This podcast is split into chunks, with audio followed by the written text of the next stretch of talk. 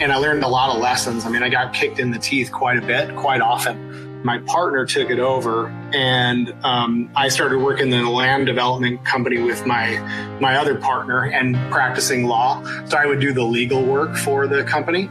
Like the two thousand six is when we purchased the company, so we ramped it up to about double the size, and then two thousand nine hit, and that was like the big crater moment because we had just purchased an athletic club and we had just started our first tech consulting company, and I had just started my first set of home building on the real estate side of things. So in two thousand eight, one month before we got occupancy on two big homes in the area, Lehman hit, so everything froze.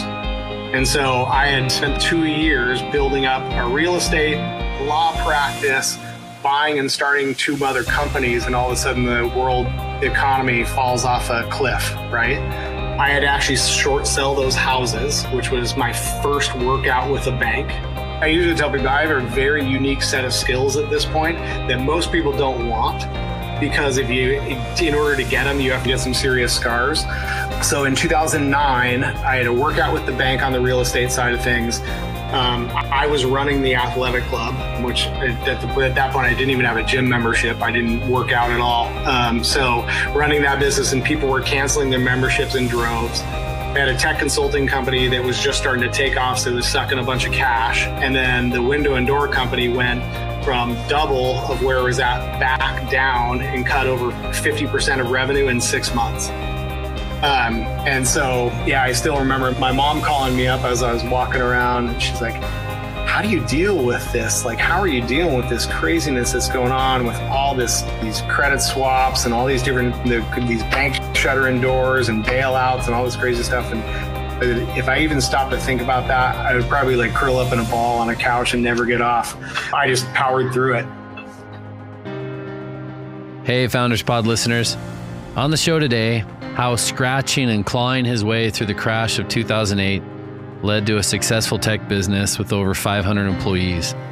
Ryan Neal is our guest. Learn from his story of how he managed to deal with the stress and pressure of a down economy to build one of the fastest growing tech companies. Ryan's story is incredible, and I'll know you'll enjoy listening today on the Founders Pod.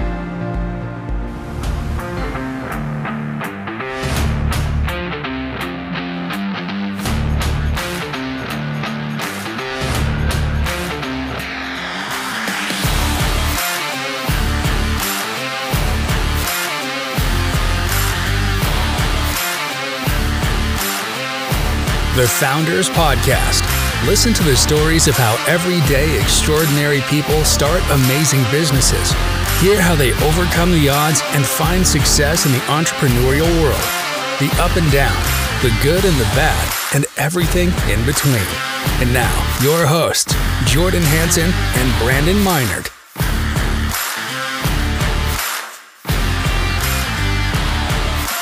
Hello and welcome everybody to this week's edition of the Founders Pod. Happy to have you with us. My name is Brandon Minard, here with my co-host, Matt Lamm. Matt, how you doing? Good. How are Good. you? Awesome. I'm Good. doing great. Good. Uh, today we're Jordan-less. So typically yeah. our another co-host of ours is Jordan Hansen. He was not able to make it, but we move on. Alas, we have to move on. We're pushing forward without him, and we're excited to bring the guest that we have on today. But before, a word from our sponsor. Matt, take it away. Are you looking for a high-end pool builder for your residential or commercial property? Look no further. Infinity Pools specializes in creating custom luxury pools that are not only beautiful, but also built to last. From initial design to final construction, our team of experts will work with you every step of the way to bring your dream pool to life. With a wide range of options and features to choose from, we guarantee that you'll love your new pool. Contact us today to schedule a consultation and start building your dream pool. You can find Infinity Pools online at w w w dot infinity pool design dot com. They are currently servicing Sun Valley, Idaho, Jackson, Wyoming, and all of Utah. Give them a follow on Instagram and TikTok at Infinity Pool Design. Uh, again, you can find them online at w w w dot infinity pool design dot com. Awesome. Excited to get Give them a call. They're pretty good. In fact, if you're a celebrity, give Infinity Pools a call. A call. right? They've worked I mean, with that's some big names, like, for sure. Yeah, big names out there. So shout out to Ren, episode number fifty-two. Really good listen. Okay, we're going to introduce our guest today. Excited to have him on. Just met him. So brand new, brand new to the Founders Pod here, brand new to, to us, but we're excited to hear his story. Uh, guest that we have on today, owner, founder, C E O, and president of Blueprint Technologies since two thousand thirteen. Uh, also has a number of other companies, self-described uh, serial entrepreneur. So if you've grown up in the entrepreneurial realm, you know these guys are hardcore and uh, have a screw or two loose, right? And uh, we're excited to hear his story, but uh, our guest today is Ryan Neal. Ryan, welcome to the podcast. Thanks for having me, guys. Awesome. Yeah, no, appreciate you joining. Ryan has a couple of companies that he listed. Blueprint Technologies is the main company, but also is involved in real estate, both investments and properties at Pendulum Properties and Pendulum Investments. Also, F Y I, check him out on, as a band with Iris Drive Band. So sing, and you can listen to him on, what is it, Apple Music, Spotify, all of the major brand, all of the major platforms. Is that right? Yep, all streaming and uh, YouTube as well. And uh, we play play live around in the kind of the Northwest area. That's cool. So are you the main singer? Yeah, yeah. All right. So doing the vocals, any cowbell, any in, you know unique instruments going on as well, or everybody can use more cowbell. Awesome. So yeah, we play. Uh, um, it's actually with two two guys I went to preschool with. Uh, oh, so wow. Way back in the day, and uh, plus another guy that, uh, um, and we and we all work together as well, which is awesome. Um, the uh, uh, um, uh, so I play the do this the bulk of the songwriting, and then singing and play guitar, and then I also played bass on the records as well. So you guys yeah. were in preschool, you know, hitting the xylophones, and kind of looked at each other and like, hey, or, we we have a other. future. Or each yeah. other. And you're like, we got a future in this, guys. Like, we sound pretty good, right? Is that? Yeah. Yeah. It's, it's, it's, it's, I mean, entrepreneurship is very much of the, the, the kind of the relentless pursuit of creation of businesses, of things, and music is it really patterns that being able to make a record and actually take it out there is, is entrepreneurship in and of itself. So oh, it's, yeah. it's, it's a lot of fun. You know, Ryan, Brandon and I go back all the way to first grade, so not preschool. It's just funny how you can't get rid of some people. You know, kind of, you're kind of stuck with them. They hang around. You know, that's what you got to tell your kids when they go to preschool. Is you're like, look, don't worry. The people you meet in this class, a few of them, you'll always know the rest of your life. Yeah. Like, I'm sorry, this small group of thirty people, one or two of them will be with you exactly. for the next forty or fifty years. So sorry. Yeah, my my wow. daughter would look around and go, "Yeah, they, all these people suck." So I hope I get rid of them. I know. Yeah. Along the way. Yeah, that's funny. Uh, anyway, well, we're happy to have Ryan on. We've heard a lot about him. We're excited to hear his story. Ryan, to, to get us started, can you describe the companies that you work for or started? Blueprint Technologies. Can you describe what they do and what you do for those companies?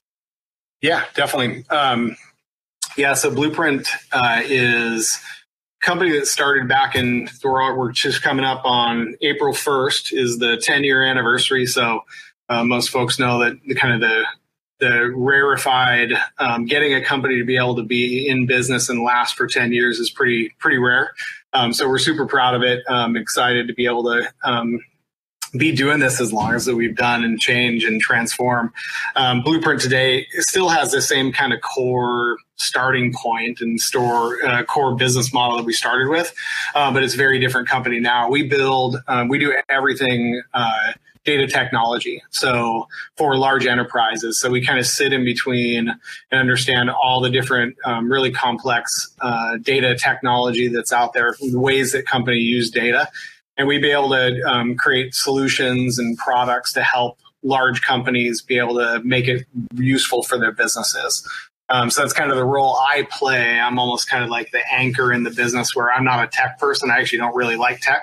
Um, I like, I, I don't like, I don't listen to any stuff on the digital streaming um, services. I actually listen to vinyl and They'll have all my C Ds and kind of so. Um, nice. So, but what it does is it's kind of like it makes it, you know, all of the the technologists and the really, really smart people, it forces them to actually make technology that's relevant for the business owner, that's going to power the business, that power the business forward. Um, and so that's really what we specialize in. So, what's a typical company? Is it is it just construction, or is it any sort of business that you work with? No, it's, and we work with everything from startups that want to get uh, um, get kicked off and want to be able to build products. Um, we work with large companies like Microsoft, um, Coca-Cola, A T and T, like major enterprises. Um, like for example, like one of our one of our um, um, pr- uh, platforms that we run that we built is an intelligent supply chain platform that powers all of Microsoft's internal supply chains for building out their data centers. Um, and, uh, so yeah, it's a, um, it's a, it's a, it's, that's the type of showcase that we, that we love to do. It's, you know, we have, um, build things around, you know, for large scale retailers around, um, inventory optimization, profitability analysis, be able to help their sellers do better business out in the field, or their stocking, they, they, their stores keep better products in stock for folks. So, okay. So these and are custom solutions then for these companies. Is that correct? Yeah, usually, or or they'll be um, we'll utilize large scale and um, kind of world class technology and be able to configure it in a way so that the the businesses can utilize it.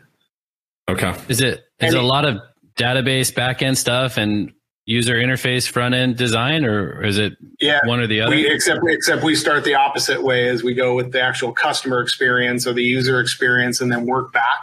Try to make it as optimal as possible, not start with the actual technology in mind. Um, Interesting.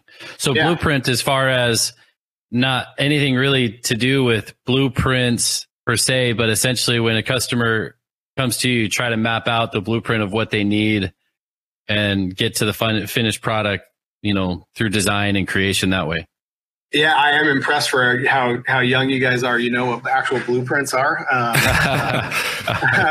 which is well, awesome. My dad's a builder, so yeah, nice. Construction. Exactly. Yeah, yeah. Um, so no, we did get a few calls, especially every once in a while. Every month we get probably, or every quarter we get like one call going, "Hey, can I get my blueprints reproduced?" Like, yeah, not really. They, it's kind of a play on words. Um, it's really more yeah. um, arch- architect and design for technology, gotcha. Right? Architect design for data technology. Is there a specific industry you focus on, or just anybody? Uh, pretty much anybody, but it's usually we try to where we where people see the most value in our partnership is people that want to kind of get a kick in the ass um, and move things forward. Um, so, you know, that they have a high level of incentive to try to improve and leverage technology to be able to improve. So, you know, like the technology companies are big one, big customers of ours, but also a lot of retailer and manu- retailers and manufacturing that want to get ahead of their competitors, or they're just feeling pressure from post-pandemic supply chain madness, and they need to be able to actually leapfrog their old technology. They'll leverage us to be able to um, to be able to understand their customers better.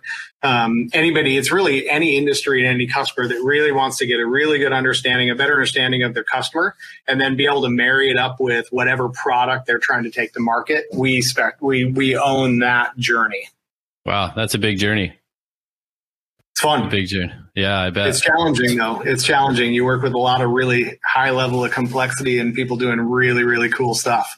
So, so, right, so like, go ahead. Yeah, yeah, Ryan, you're a a guy that doesn't like technology running a technology company. How does that start? How does that happen? Um, well, so I actually see it as a pretty big advantage, and I try to kind of hold to it. Um, uh, what it does. Um, And kind of the entrepreneurship side of things, you know, typical, like most companies are either started by somebody who knows the product really, really well, or somebody knows how to sell product really, really well and want to take something out to market. Um, I I usually say, like, I mean, I be, being not never the smartest guy in the room and and never understand really understanding the tech. What it forces me to do first is it really forces me to learn, which that is one of the biggest things in a chain fast changing environment. is to be able to learn and not take anything as kind of hold it as truth. But the other big thing is it forces me to build really good teams, because when I walk into a room and I'm trying to engage with a customer and they start speaking what sounds like Latin, but I know it's English words, um, I have to be able to go out and attract really good talent that are going to translate. So yeah, no, that's a, that's an important skill to have. I know for a long time, marrying the technology and sales portion was a huge upcoming field, where it's like you have these guys with incredible skills, but not great interpersonal skills to communicate that to a, a group of executives who need a project done. And, you know, that translation yeah. is a difficult thing. So yeah. And well, especially for the actual business practicality. I mean, don't get me wrong. I mean, we have, we have a number of individuals that are so smart, they're not really fit for human contact. Right. So we kind of keep it behind the scenes. Yeah. Um, but we yeah. try to get them, you know, everybody's really cool and unique. So we try to, we try to put them all in the same, uh, in, in the same room together to do cool stuff. Yeah. How, how, like last, I mean, I just have one more question. I think how, how long is a typical project? Do you guys stay with the customer for, you know, the whole ten years, or is it a, a start and end date particularly, or do you continue to work servicing on those projects that you've completed?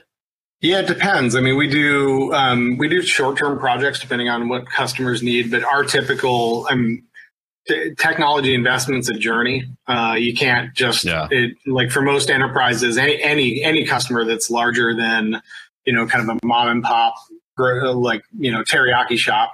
Um, anything is a journey, right? You have to invest in technology, and then you have to constantly be able to rehab it and improve it along the way. And if you don't, it gets stale, it gets old, it breaks. And then, you, and if it's critical to your business, it's going to fall apart, and then your business is going to be affected neg- negatively. So the typical life cycle with our engagement, uh, um, our customers is, um, we start out relatively small, and then we end up kind of like sitting side by side with them to own good portions of their overall technology strategy. Um, I usually phrase it like, for most customers, uh, um, you know, a, a, a large, like, um, one of our customers, a large big box retailer, I go, you know, you guys, you guys are superpower is owning and managing vendor relationships and holding people accountable. Why would you then try to become technologists? Because you got a bunch of people that you have to then bring in, and you want to own technology, but you're not experts at technology. Why don't you just partner with a vendor, um, a world-class vendor, um, and just hold them accountable, right? You know, yeah. So that's usually what we like to do, is we like to be that partner that they hold us, they hold accountable to be able to drive their technology initiatives. Cool. Well, that's a really impressive business. Thanks for describing that. Um, Blueprint, you guys are based out of Bellevue, Washington. Yeah. Awesome. Is that where you grew up? Uh, I grew up kind of north here, but yeah, I've always, I grew up in the Washington area, and, and, uh, have always wanted to move out. Um, and it's really, really tough to beat the quality of life up here in the Northwest. And yeah, you guys, you, part- you guys know it's, you guys are, you guys are in the area. So exactly. Yeah. yeah. Which part of, so north of Bellevue, which part? Uh, I grew like up in Everett? the Lake, yeah, Lake Stevens, Snohomish area. Yeah. Awesome. Okay, cool. And then what type, what was your family composition made up? Did you have a lot of, you have a big family, a lot of siblings, or a only child? Uh, kind of, I mean, middle. So, so my, um, my, my journey started, uh, I have, I have three siblings, so there's four of us, but we were kind of, all my family grew up in Eastern Washington. So they're in the, um, either in the, the, the whole farming community out there, or, um, uh, my dad's side is on the, in the Spokane Valley, in the, um, in the, uh, Native American side of things. And, um, they ended up moving over to the west side. So, um, most of my extended family is over on the eastern side of the, the state. Um, and so we grew up as the city kids, the, uh, um, just the, the, the four of us. Um, and, you know, my parents were divorced when, when I was four. So they got divorced pretty early. And, and that's part of the journey, is watching, um, uh, kind of like the, I did everything I could to reject and not do what my parents did, but I eventually, um, eventually became an entrepreneur, and I'm also an attorney, and my dad's an attorney and my mom's a serial entrepreneur. Oh, wow. So I'm working out that way. So those genes are pretty strong. You can't get away from them, really. I tried. Right. Yeah, I bet. So, like, culturally, what's interesting, if you're familiar with state of Washington, I mean, I don't know, and it's similar with Oregon. Eastern Washington versus Western Washington couldn't be more different culturally. Yeah. That it's tough to find a state that has a, such a culturally diverse, you know, state, and, I guess, and, geographical and, and divided by a, a, um, a mountain range. That's it. Right. Right. Yeah. Almost two different states there. Well, that's interesting. So what did your parents do then? I mean, you said um, your so, dad was yeah, an attorney. He, yep. Yeah. So my dad had a private practice uh, in law, and uh, and my mom. So uh, she uh, back back in the day, um, post uh, split, she got all four kids and didn't have any. She didn't have a job um, and didn't have just basically. I think she had like one quarter of community college education. Um, and so it's kind of the, the that that was the the the the basis for my inspiration to become an entrepreneur, do what kind of do what I do. And I still um, go back to um, every time, I, any, any time along the way that, you know, the economy goes sideways or I think my life is tough, I always put myself back in that situation and go, eh, probably not as tough as, as she dealt with. So yeah, she, um, you know, she, she started off with no job and, and was raising a bunch of young kids, and um but needed to get income, so she started working at night and created her own bookkeeping business, so she'd take care of us, or eventually when we got into preschool, right, and we get a little bit of time, and then um after after um feeding us, putting us down, she would actually go to work um, or in her bedroom or an office and run books for local companies. And that's how she kind of got into entrepreneurship. Is she had a couple clients that ended up starting a manufacturing business for windows and doors, and they hired her as a part-time bookkeeper and part-time sander of these wood windows and doors. Oh. And so that's the business that I grew up in. And it's pretty cool because I ended up, it was the first business that I purchased after I got out of grad school, was actually purchased it from those two founders. Oh, get out of here. Wow. Really? So what, what was the, what was the name of the business? Uh, it's called Quantum Windows and Doors. Yeah, so really? They're still yeah. around. They're, they're they're doing well, and so they do real high end um, custom wood windows and doors for um, like large scale vacation homes, big commercial projects. So yeah, purchased that company in two thousand six, and then sold it in twenty twelve. Yeah. Oh, okay. Well, there's a whole story in that, I'm sure. But it, did you yeah. work? Did you work in the shop growing up? Is that what your mom would take you along? And that was a big yeah. part of your growing up? Yeah. First jobs all the way through, um, working, sweeping the floors and then working my way up into sanding. And so um, I, know, and, I know it's it's one of the cool things about being a serial entrepreneur is I know a lot of stuff about a lot of just weird, random things. I know, I know, I know fenestration, wood windows and doors, windows and doors really well. When you started working there, was that something that crossed your mind that, hey, someday I'll buy this place?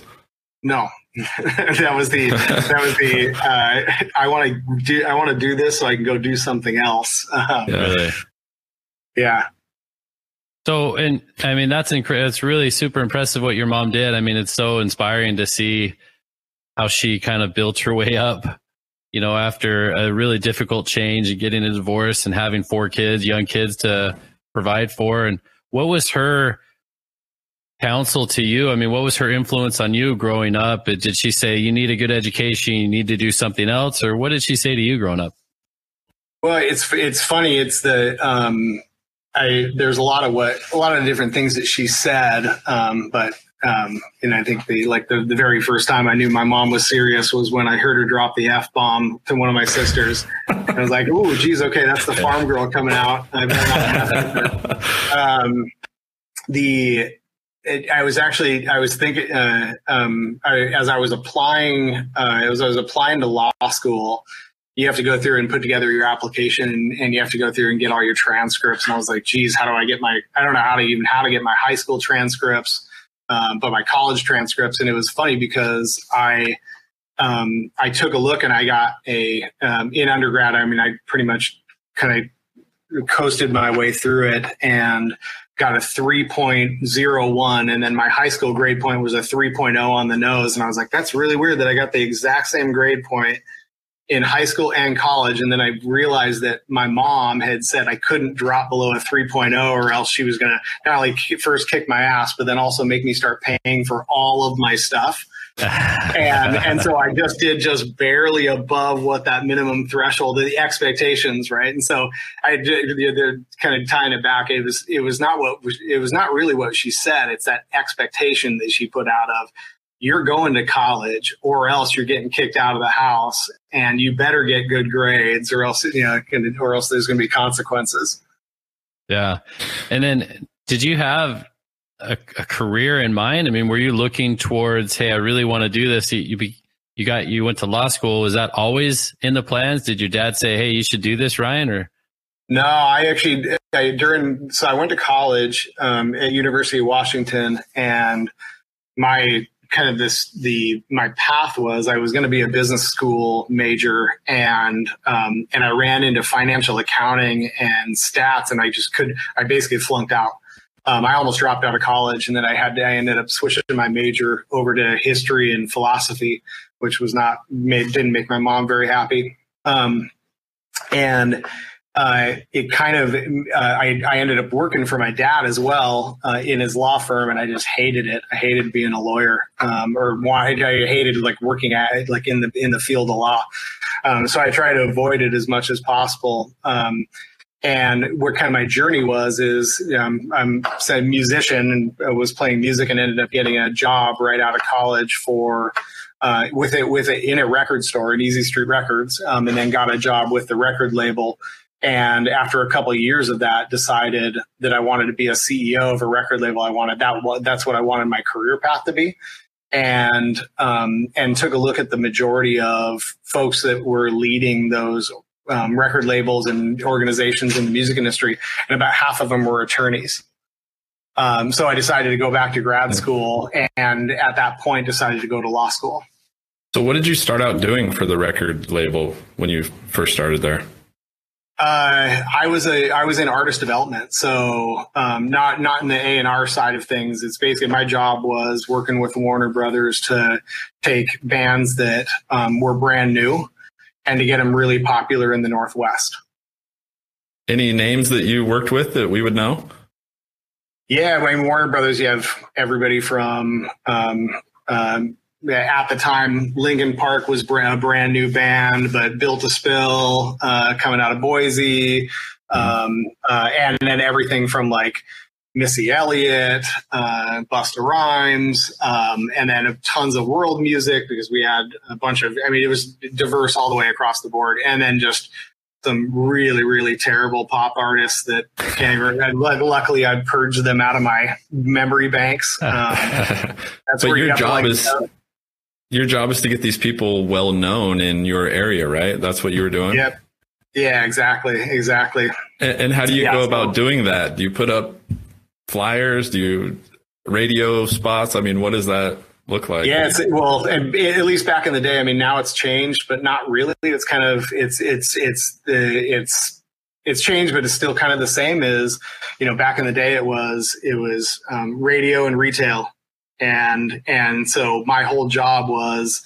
Um, if I had a if I had a new band, um, I would know all the people that you know. It's kind of the, that that that like Maven concept, right? Where where um, you guys being in Boise, right? There's one, there's one guy in Boise that basically dictates the entire music taste, or at least did back in the day. Tim Johnstone, I don't know, he's on, he's on, I don't know if he's still on the radio. Um, he used to be part of the Record Exchange, and so basically, there's a whole group of people that would go into the Record Exchange and go, Tim, what what's new and what should I like? And he would go, cool, here, buy this, buy this music, and they would go, wow, that's amazing, and he was just in the center of it. Um, and so my job was to get to know all those folks and then be able to convince them that they would like our music, or bribe them with backstage passes to the band that they like so that they p- pimped our stuff out. And, you know, it's awesome. Like even back in the day, like that's how we, everything got on radio was payola, and you know, you slip the D J some Coke and a two hundred dollars, two, two, two hundred dollars bills, and they pay, play your record, right? There you go. So I'm trying to put the timeline together. When you had that job, was that in college or your undergrad, or was that right during out. right out of your undergrad? So you were working let's see, you were you were finishing up your undergrad in history. Yeah. And what year was that? Uh, I graduated in ninety-eight, ninety-seven. Okay, ninety-eight, ninety-seven. And then your dream is music industry. Yep. So I went to work there, and then um, it was kind of the the first, like, one of the things from an entrepreneurship standpoint is at some point you realize what your capacity is to be able to accomplish things and how much time there actually is in the day. So um, uh, I was working in the music business and decided to go to uh, law school at night.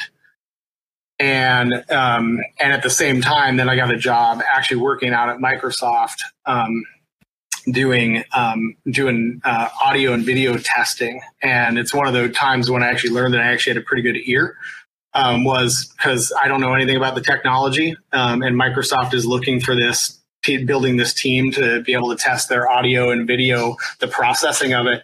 And I got a um, I got one hundred percent on the actual test, the, the test. And they're like, you don't know anything about the tech, but I don't know how you passed that test. Come on in here. So um, I spent... in at the beginning of law school, and then I did a, uh, my M B A at the same time at night.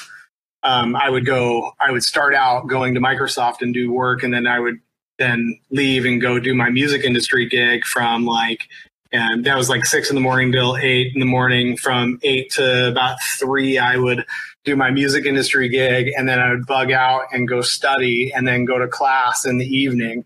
Um, and usually go to class, go go to law school probably until like eight o'clock at night, and then go study until about ten, and then rinse and repeat.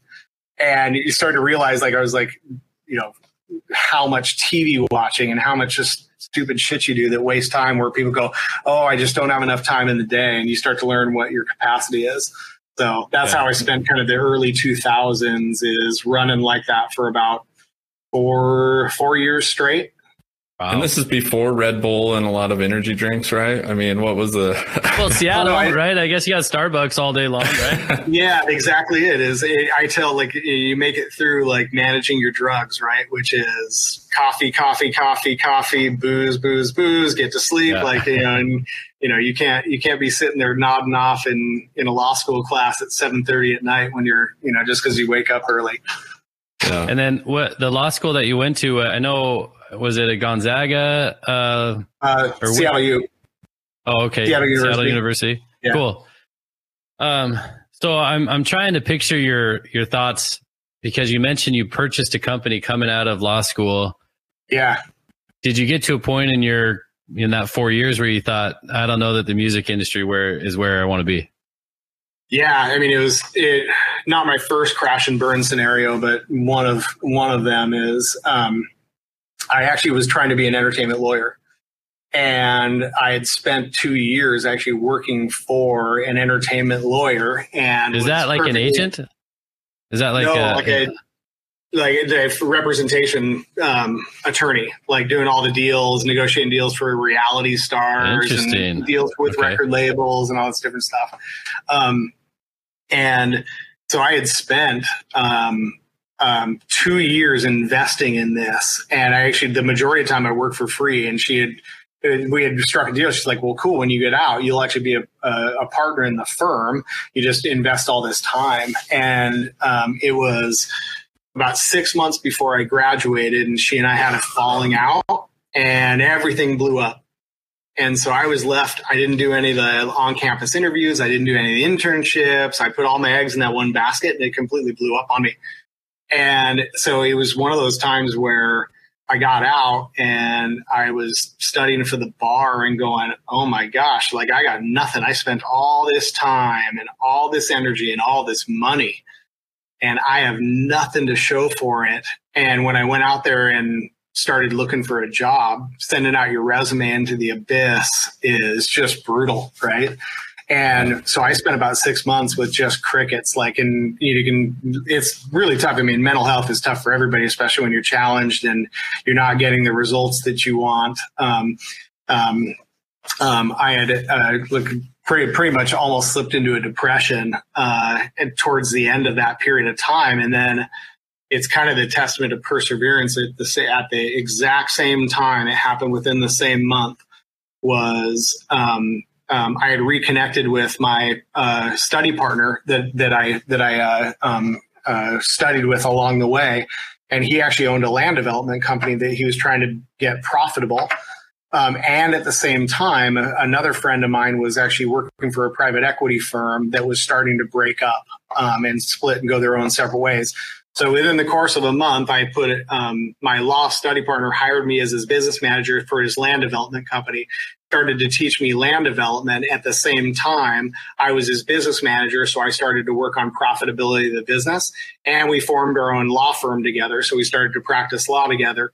And at the same time, I put a deal together with my other buddy to start a new private equity company, go out and raise money and go buy the window and door company um, that I had, that, that's because I knew the, the founders, and they said, well, cool, we know the money side, we know the transaction side, you know that company, let's go buy it.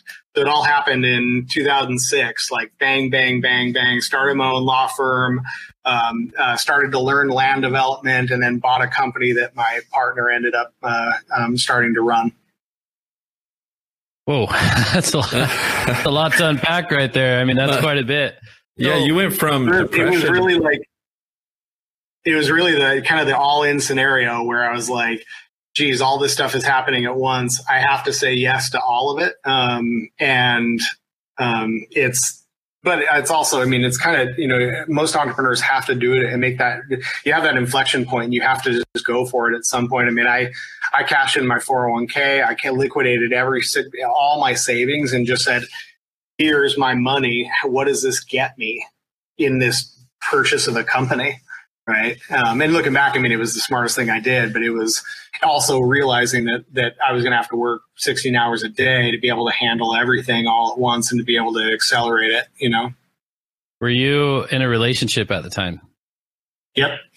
Okay. And so I don't know if I was a spouse or what, but I mean, that's a fairly significant commitment, which was, you know, the person you were with, was she like, hey, can you go get a job?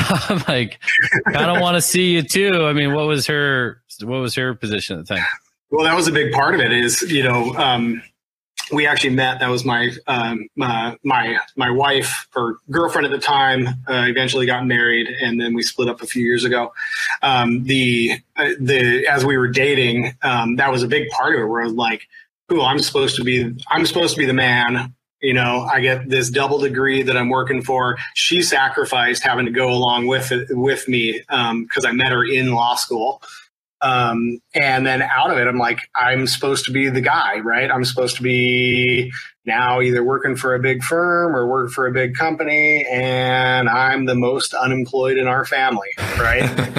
You know, and so that was a big part of it. That was a lot of pressure and pressure that I put on myself, but then also kind of looking across the table. And she's like, when are you going to get your shit together? Like, um, and I'm here for you, but you better get your shit together, you know? And then to flip it around and go, cool. Um, by the way, I'm taking all the money and savings. I'm putting it all into this, this big venture. Um, it was a, some interesting conversations, but also, I mean, I don't know. I mean, anybody, anybody that marries an entrepreneur or dates an entrepreneur, they got to know what weird, crazy breed of individual that they're dealing with. If they're not, that it's, I don't know. Yeah. They know what they're getting into. Were you confident taking all of those big leaps at once? I mean, that's a lot and a lot of money. I mean, were you scared? Were you like, hey, let's just do this? What were you thinking? Um, well, so two things on that. I, the, there's always unknowns, right? You know, um, anybody that even just has a regular job and they take a new job, right? There, you don't know what's on the other side of that chasm when you jump. And so getting comfortable with the, um, uh, the, that not having that line of sight is something everybody has to get comfortable with. Otherwise you end up, you know, being the type of person where you're trying to, uh, you're, you're like a, you end up becoming a banker that wants to squeak out like half a percentage point and you're cheering when you do it, you know, um, miserable existence. Uh, the, the other side is like, the advice I got from an entrepreneur was, um, is if you actually believe that you can accomplish things, then always bet on yourself. And even if you don't know what you're doing, and even if you don't see a path forward that's clear, always know that you're going to work your ass off as hard as you can and learn and try to figure it out. Um, and that's really the strength of an entrepreneur, right? Is like, you know, relentlessly pursuing opportunities, even when you have no idea whether or not they're going to be successful or not. And then just know that you're going to put the, the, the requisite amount of pressure on it to be able to give it its best chance to, to see, be successful. So uh question. So were you involved in the, uh, let's see, window and door company in the day to day, or were you just kind of part of the exchange to get that company purchased?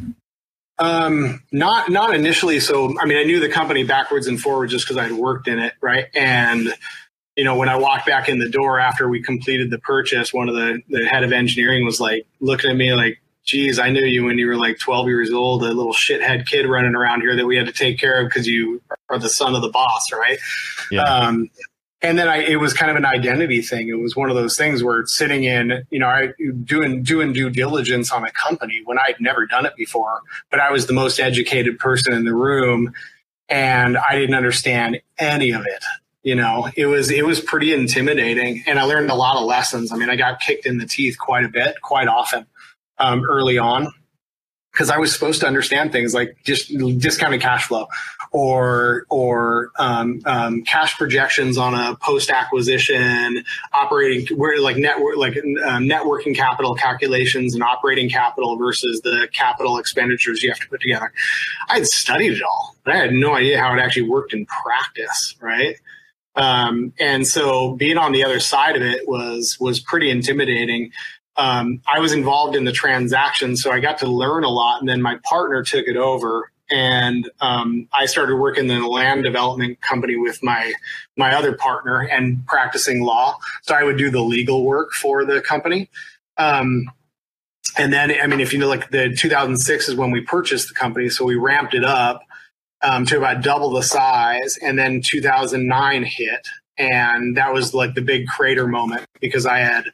Um, um, I had just purchased, we had just purchased a, uh, an athletic club, and we had just started our first tech uh, consulting company um, at this in, in two thousand eight.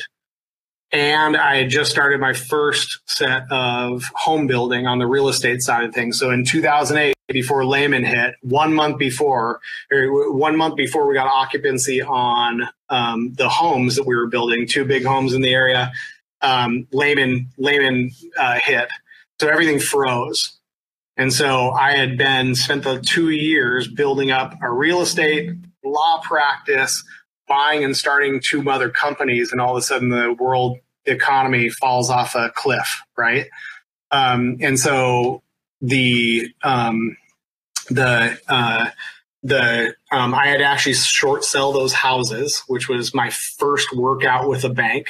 Um, so if you've never, I, I, I usually tell people I have a very unique set of skills at this point that most people don't want, because if you, in order to get them, you have to go through some serious shit and get some serious scars. Um, so in two thousand nine, um, the, uh, I had a workout with the bank on the real estate side of things. Um, I was running the athletic club, um, which at, the, at that point I didn't even have a gym membership. I didn't work out at all. Um, so running that business, and people were canceling their memberships in droves. I had a tech consulting company that was just starting to take off, so it was sucking a bunch of cash. And then the window and door company went from double of where it was at back down and cut over fifty percent of revenue in six months. Um, and so, yeah, I still remember my mom, my mom calling me up as I was walking around, and she's like, how do you deal with this? Like, how are you dealing with this craziness that's going on with all this, you know, these, these credit swaps and all these different, the, these bank shuttering doors and bailouts and all this crazy stuff. And if I even stopped to think about that, I would probably, um, I would probably like curl up in a ball on a couch and never get off. Um, um, I just powered through it. So kind of the long story short on that is the we ended up um, uh, um, getting the getting the business all through um, the that downturn. Um, but I ended up taking over the window and door company because my partner was like, oh, geez, this is too I, I just had a good run of of hell. And we were able to keep the thing profitable all the way through and ended up selling it um, a few years later for a, a real good profit. I so did you have to was, shut down the other businesses, or did those stay? No, nope, ran them. Wow, ran, ran them. Um, got really, really good at um, cash flow management and um, and profitability projections. Just had to, right? I mean, yeah. just think about this, like, and and that's where kind of you know the people who were entrepreneurs through that time. Um, and if you've ever had to manage through a downturn, which we're starting to go through right now, so for entrepreneurs that are trying to manage through a downturn. The bright side is once you make it out of this, you're going to have some scars and you're going to have some skills are, that enable you to manage a business through a downturn. And that's really, it's, it's, it's a, it's a really important skill set to be able to operate through a downturn. Um, and we would start out the week, um, you know, fifty employees. We, I think we had a hundred and some one hundred twenty employees in the portfolio. And start out a week and go, cool, payroll's happening Thursday and we have zero dollars. Not just not enough money to cover payroll. We don't have any dollars at all. So we need to be able to make Monday, Tuesday, Wednesday to be able to figure out how we're going to get the right amount of money to be able to cover all the payrolls. And that was like a two-year cycle mm. every two weeks. Yeah. Um, stressful. Stressful to get through that for sure. You learn, you learn a lot. Yeah. Well, I think it's a, it's cool about that window and door company. I mean, luckily they'd been around long enough that it, the sales didn't go from a hundred to zero. It went, you know, he said it cut in half, which, which is saying something, you know, because a lot of companies went down to zero. And, and I think it's impressive that you guys worked your way through. I think the owner sold at a good time though, two thousand six. We probably timed yep. that pretty well. Yep. Exactly. Exactly. Yeah, that's a good deal. So then you sold that in two thousand thirteen. I know that. You know, two thousand thirteen was roughly the time that Blueprint Technologies came into existence. Is that sort of the, what led into it? Uh, what led into Blueprint was actually selling the, the tech consulting company. So, um, that company was, um, uh, a company that was more kind of like a, it was more like a recruiting company, a staffing company. And, and what I'd always wanted to create was a company that, um, was much more business focused, that really understood the business outcomes, um, and was really applicable, um, bringing technology to, to, to be able to power the business initiatives. Um, part of that was because I would always be pissed off at technology within the businesses that I would run. I was running manufacturing companies and what, trying to, watch it and like you know, te- technologists implement an E R P system was just nonsense. Um, and so I always thought there was a better way to do it. And so um, had uh, partnered with another uh, um, fa- co-founder or a couple co-founders, but one of the main ones was a guy that worked out at Microsoft, and he had the same philosophy around frustrations with just general um, staffing companies that were basically body shops. So that's what was the, the the the the start was trying to create a company that had the overall business strategy, understanding of the business strategy of kind of like a management consulting company, um, and and but then also the the technology capabilities to be able to execute on that plan and hold yourself accountable for the results. Gotcha. And then you know, was it a was it something that was a difficult thing to start up, or how, I mean, what was the origin? Uh, I guess you described what your frustrations were, but how did that end up working out? Yeah. Um, we still, I mean, we're, we're, we try to stay pretty lean and scrappy. Um, we, we started the, we, we started the, the company kind of in a, um, um, how I like to start companies. And I think the way that, that it's the, the re- a real smart way to do it, which is, um, being able to put together a lightweight business plan with a bunch of, of uh, necessary components along the way and get them set up and try to test them and try to get the thing to fail along the way before you actually get it kicked off. So we actually, so we started Blueprint April first of twenty thirteen, but we actually started Blueprint um, November of twenty twelve.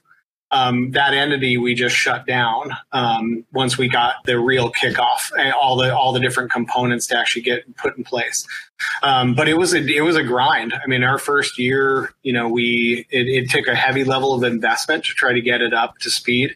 We started it super scrappy in the up the the top uh, office of an athletic club, the athletic club that I owned, right? So the people, in order to make phone calls, they'd have to leave the office and go down into the parking lot, um, take phone calls out there. Recruiters are calling, you know, meeting meeting people at the at the coffee shop down the street, and you know, people are taking phone calls where basketball games are going on, and yeah, it was kind of like everybody piling in together. Um, And, uh, um, you know, then, then we got up to, uh, kind of our first wave of critical mass, and then started to move out of that office.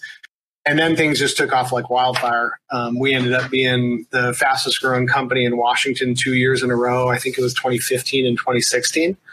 Um, and wow. One of those, we actually got best places to work for too. So the quality of, um, of employee experience was, was was up there, and now we're one of the largest uh, privately owned companies in Washington. Wow, that's really wow. So. Do they base that off of gross sales on fastest growing yep. on on revenue growth? Yeah. Wow, that's that's incredibly impressive. I mean, you started it at a really good time, right? Like that was kind of the kickoff to the rebound. Yeah. I mean, the last ten years have been, you know, steady growth for a lot of people in the economy, but man, that's incredible. Fastest growing, largest. So how many people do you have working at Blueprint right now? Uh, I think we're right around five hundred fifty employees. Oh, wow. Wow. Yeah. That's incredible. Yeah. Um, so I so was going to ask off, you. Oh, oh, go ahead. You can go, Matt. So when you started off, you said, you know, it required a, a pretty big investment to get things going, but you stayed, you know, you were scrappy. You had the office above the gym. Was there ever a point where you're like, are we going to grow out of this? Are we going to make it? Or are we always confident that, hey, we, we know what we're doing. It's just going to be a matter of time. Um, well, so the, for me, those two different things are, um, the, the, there's two components of that that don't really fit. Um, mm-hmm. So from a confidence standpoint, I'm all, I always try to be confident. Yeah. Um, really like, you know, um, a really good entrepreneur is not, A, is not um, uh, risk averse or risk tolerant. What they're really good at, a really good entrepreneur, is all around risk management, identifying risk and then mitigating the shit out of it. Um, most people don't know. I mean, we we almost, within the first twelve months, I think I counted at one point, we almost went out of business um, nine times, right? Like running out of cash. Um, because being able to grow, like most companies actually go out of business when they're growing, not when they're declining, um, because it just takes so much cash management to be able to actually to be able to grow. And if you mess it up, um, also like it's it's also for entrepreneurs, what we always talk about is operations is king. If if an entrepreneur is not operational minded and doesn't understand accounting and financial statements and how to actually manage that stuff, they need to get really good at it, because you know forecasting growth and being able to manage it is all around the uh, a huge portion of its timing. And so yeah, we there there was um I still remember, like I, I remember um there was one point where um the uh um where the the, the economy was um, um still really really bumpy, and one of the other companies was not doing very well, and um and Blueprint luckily was doing well, but we had this weird situation happen with a bank where they ended up um, finding out about the other company's financial health, and they cut off the line of credit at Blueprint. It was the first time I actually figured out, they realized that they could actually do that as part of their agreement with a separate entity that they didn't control. And the day after they cut off our line of credit was the first time we'd ever, that we didn't have to go into the line to make payroll. Uh, literally the same exact time, you know, so wow. I don't know that how can you be confident about doing it? Like I mean, you just have to grind yeah. your way through it and just like, yeah. just try to see every angle and try to try to constantly be analyzing what's going to happen and predict, and then try to influence it as much as you can. Well, that bank lost out. I don't know that you're still working with them or not, but man, if you aren't, oh, they really lost out. Yeah, definitely not. Those are one of those ones where I go, yeah, at some level, I don't forgive and I don't forget. Um, yeah. Those are ones that you're going to get back eventually. So, yeah, well, I just, and on a side note on those, I just don't understand why they don't come to you and say, hey, talk to us about this other company, we want to learn more. Instead, they just take action, and you're like, you don't even know the whole picture. I mean, you're just taking action based on what you think is a risk. I, I've always questioned those decisions, I guess, by some it's, financial it's because companies. They're bankers. Dirty bankers, right? They are the anti-entrepreneur. they, yeah, they're, they're, your assessment of risk, I think, for entrepreneurs is really accurate. I mean, banking, they are so, I don't know. Yes, they could be so risk averse. It really stifles their growth opportunity, but yes, they have different concerns. Exactly. Well, question, I mean, what are your plans with Blueprint moving forward? I mean, you're still a young guy, still have a lot of runway left in your career. You want to grow it, take over the world, merge and partner with somebody else, or what are your guys' thoughts on that? Yeah, so we're really, um, um, our, our strategy um, changed. It really changed about kind of uh, five years ago, um, and we're, it's really taken hold. Um, you know, we've, we've been really passionate about removing a lot of the kind of the friction and the waste that's in the entire technology system. So we've been building products um, that that we've been taking out to market, and so we're super passionate about building software um, that works, that really helps make sense and stitch together this space. And then just organizationally, we're we have a great group of individuals that are really, really passionate. They're really fierce about like being being like um, believing in the cause that we're we're trying to achieve. And, you know, um, um, so we're always looking to grow and always looking to expand, um, not only domestically, but internationally. A couple of years ago, we opened up an office in Eastern Europe, um, which we're like we're, we're investing in pretty heavily. And then we've actually kind of the, the overall plan is um, we want to be able to be able to create products that some of these big guys will like and potentially be able to sell. Uh, we'll be able to sell the products themselves or do um, large-scale licensing deals with these big providers um, to be able to give our leadership team um, the, the sale experience without having to sell the company. Um, and then we've been talking with a, a few different kind of non-traditional private equity groups that want to actually get into this space um, as well. So we'd potentially be able to take funding from them to be able to um, go a lot bigger and faster than we are gro- growing organically. We're one yeah. of the unique companies that we, we've gotten to this size organically through just yeah. just growth without any M and A. We just did a merger. We bought a um, we merged with a, a data privacy company to be able to get that uh, level of expertise in the company. Um, but that's the first M and A that we've done other than right at the beginning. Wow, that's incredibly impressive. I, I mean, at the size you guys are at, I'm sure you've kicked around the idea of going public at some point, or would that ever be in the cards? I had that as one of my goals, and then I realized what level of hell that a C E O has to go through on earnings calls, and yeah. how ridiculously volatile and speculative Wall Street is. And you get, I, like, I just, money's not that important to me. I don't care. I really don't care, like care about money that much to need that type of, of existence where you go in front of a board of individuals that you may or may not know, and all they do is sit back in judgment and try to make money off of your company movements. I don't know. I yeah, it's a, I I'd have to I'd have to change my probably my life perspective in order to go public. Yeah, no, that makes total sense. I I've never been in that position, but I see, you know, some of the leading C E Os. You know, you talk about Elon Musk and what he went through on a few of his public, you know, companies, and you just think, man, private is the way to go. If you can do it, you know, if you yeah. can manage the cash flow, private's the way to go. But well, think about it, you know, like so, so the, the companies that actually go, that go back from, go back, uh, go private, right? Yeah. It's, it's, it's, it's not because they like, it's, it's not because it's the overall financial strategies. They don't want to deal with being public. Yeah, yeah. exactly. So, um, I have a few questions for follow-up, Matt. I don't know if you have any other questions on, on, on that.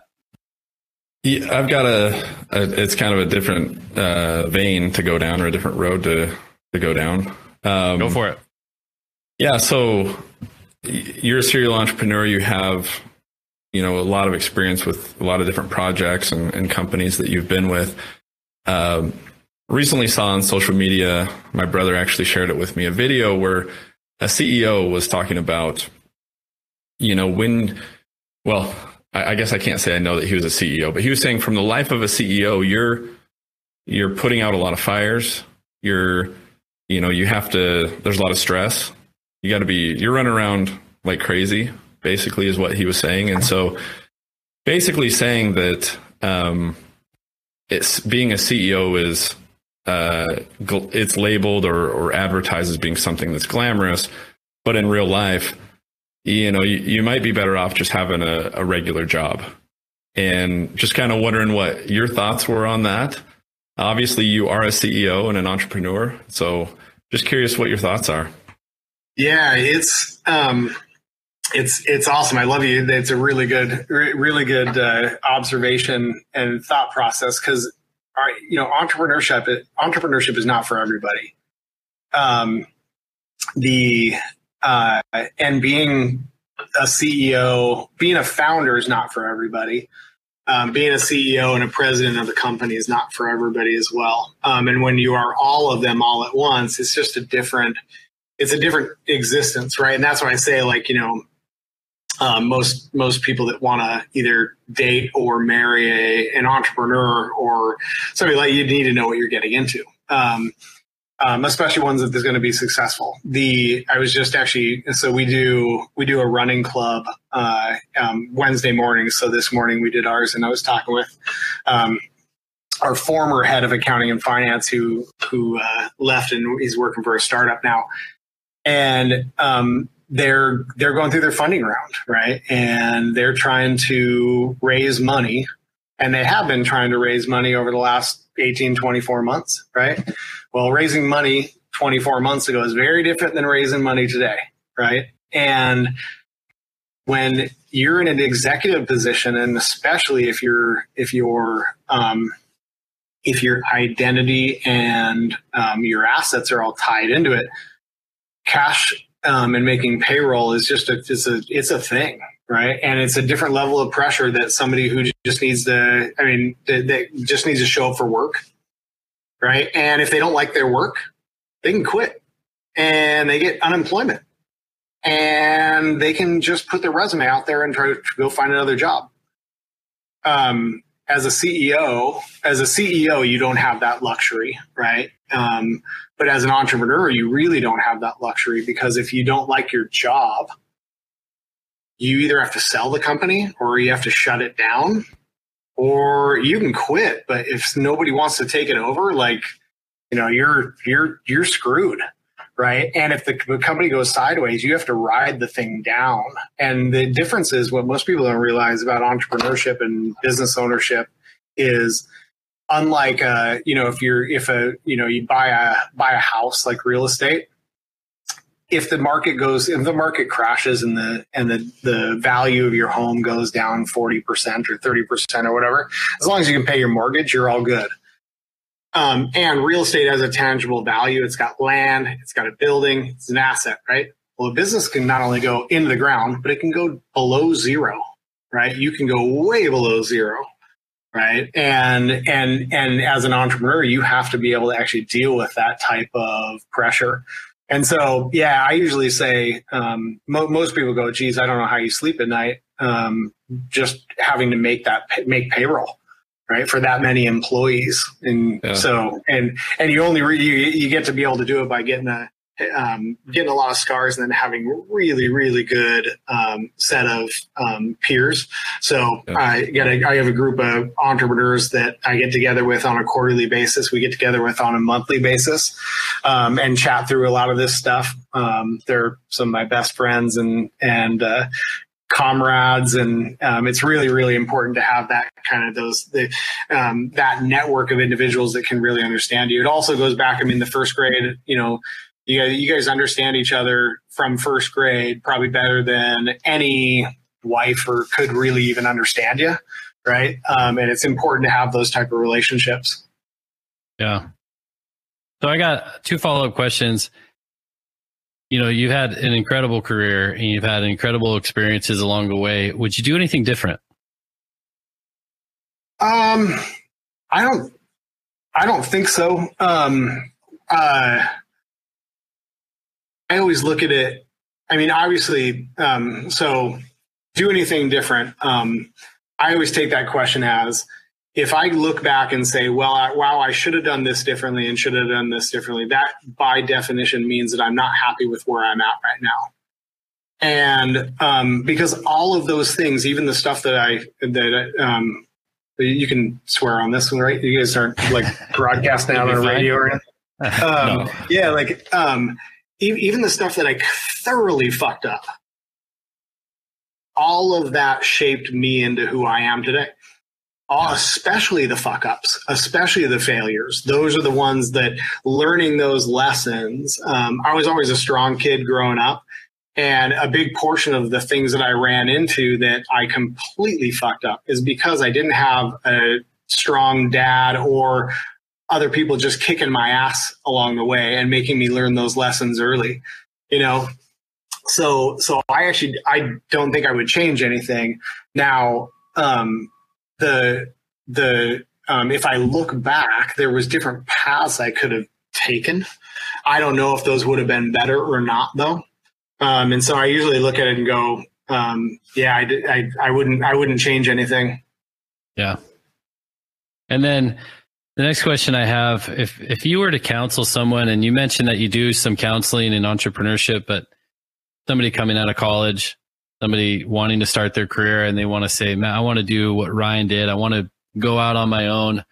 What counsel do you give them if you have an hour? I mean, what are the most important things? Oh, I, I mean, it's important, like anybody in this space, you have to be, always have a mentor and always have mentees, right? So I always have a, a number of mentees, and I have really good mentors. Um, and uh, the there there is there is no substitute for hard work, right? There's a lot of time in the day, and um, most of the time, if you've uh, you know, if you're even relatively smart, um, you can be successful in almost every single thing out there that you can go do, as long as you're willing to work your ass off and learn, right? Um, and so people that are going in, um, people are going into the entrepreneurship side of things, I usually, I usually just counsel them and say, well, cool, first, it's not all it's cracked up to be, right? Um, uh, uh, most entrepreneurs don't make a shitload of money. Um, other than, you know, what social media glamorizes, right? Um, um, most people, most entrepreneurs actually make less money than the people that work for them. Um, in my company, I'm not the highest paid uh, um, individual. Um, and so you have to really love it. You have to really, really love it. Um, and uh, to the point where it becomes kind of part of your personality. And, um, uh, and then, and then just apply the amount of pressure that you have to have. There's no, there, there's nobody that'll feel sorry for you. You can't feel sorry for yourself, and you have to have that level of perseverance and grit to be able to get through all the ups and downs. Yeah. Well, that's good counsel. Wise counsel for sure. Um, Matt, any final questions? No, just want to say thanks, Ryan, for taking the time out of your day and talking with us. It's been great. You gotta love what you guys are doing. It's great. Yeah. No, awesome. Thanks you so much. An incredible story. Really appreciate it. If you want to find more information about Blueprint Technologies, you can visit them on their website, w w w dot b p c s dot com. Again, w w w dot b p c s dot com. Also, you can find Ryan Neal, N E A L, Ryan Neal on LinkedIn and other social media platforms. Appreciate him. And make sure to check out his band, Iris Drive. Incredible band. They're going to be doing a little bit of a tour, like a mini Northwestern tour, coming to Boise. I hear it a few at some point. So for all of our Boise listeners, check them out. But uh, Ryan, appreciate your time. You got it. If you're looking me up on uh, social media, uh, Ryan Neal Seattle will usually lead you to the guy who uh, plays in the uh, secondary for the Seahawks. It is pretty oh cool to hear that on the uh, on on the uh, Hawks games. That is not me. Uh, either one, reach out to either one. They'll help you out. Reach out either one, go for it. Awesome. Yeah. Ryan Neal, Blueprint Technologies. Ryan, appreciate it. Have a great day. Thanks, guys. Appreciate it. Awesome. Thanks. Thanks for listening to the Founders Podcast. Be sure to follow the host on Twitter. Search at Jord B. Hansen and at Brandon Minard to discuss more. Also, be sure to visit the founders pod dot com to join the conversation, access the show notes, and discover our fantastic bonus content.